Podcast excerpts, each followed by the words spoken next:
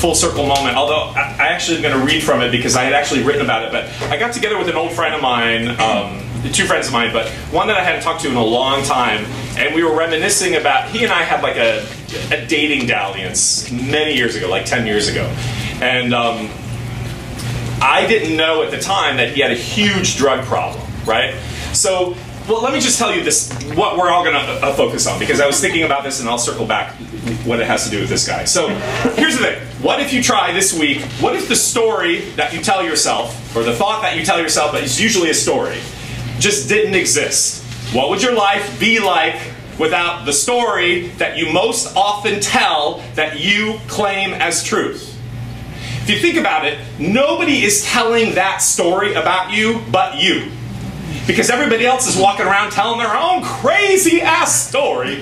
Which, if you really start to break it down, you realize like everybody on the planet is walking around in some bizarro fiction.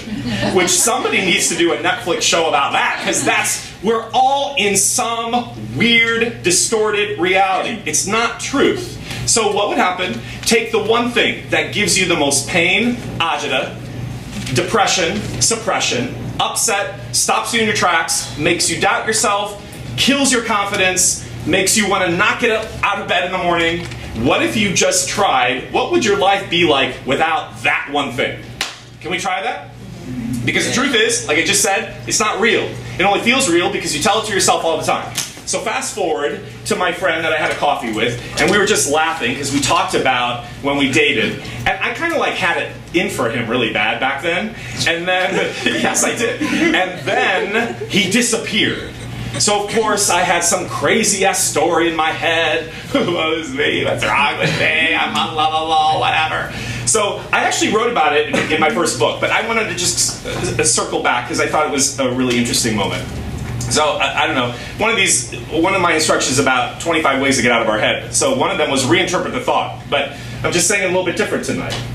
What if that story just didn't exist? So find a new way of interpreting a situation that you're convinced is your fault or makes you feel as if you are unlovable or untalented or a loser. Years ago, I went out on a few dates with this guy who was funny and nice, and I thought at the time a keeper. I mean, he was hot. I don't know why I didn't write that, but anyway. I never heard from him again.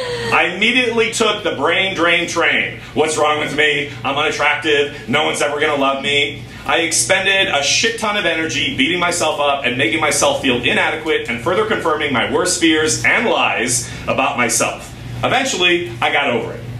True story. Fast forward to three years later, I run into the same guy out of the blue at the gym. Out of the blue, he says, Hey, Tony, I'm sorry about what happened a few years ago. I was really going through some rough stuff and I didn't even know how to show up in my own life.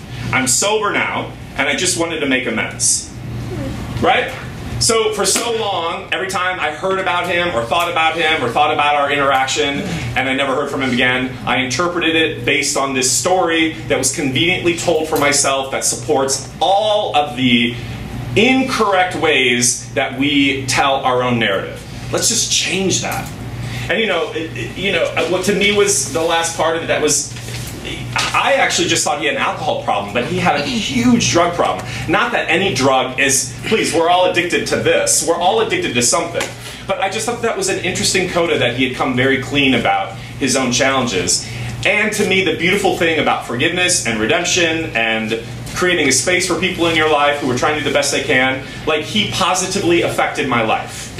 I had remembered that I had written about him and I hadn't thought about it. I was like, I think you were in my book. So I'm going to send him a book. I don't name him by name. Yeah. But isn't that amazing? This to me is the forward course correction of life itself. But you got to open your heart. You got to open your heart to be able to receive someone that in your interpretation did you bad had I not wanted to meet with him, I would have missed an opportunity for us to like laugh and talk about life and get even more healing around something, right? So that's the point. Can we try that? Yes. No narratives that aren't true. They're just not true. I know you believe they are, but they're not. Hi, I'm Shailene Woodley. Hi, I'm Rudy Hey, I'm Sean Brown. Hi, I'm Brianne Howey. Hey, how's it going? You always learn from your worst auditions.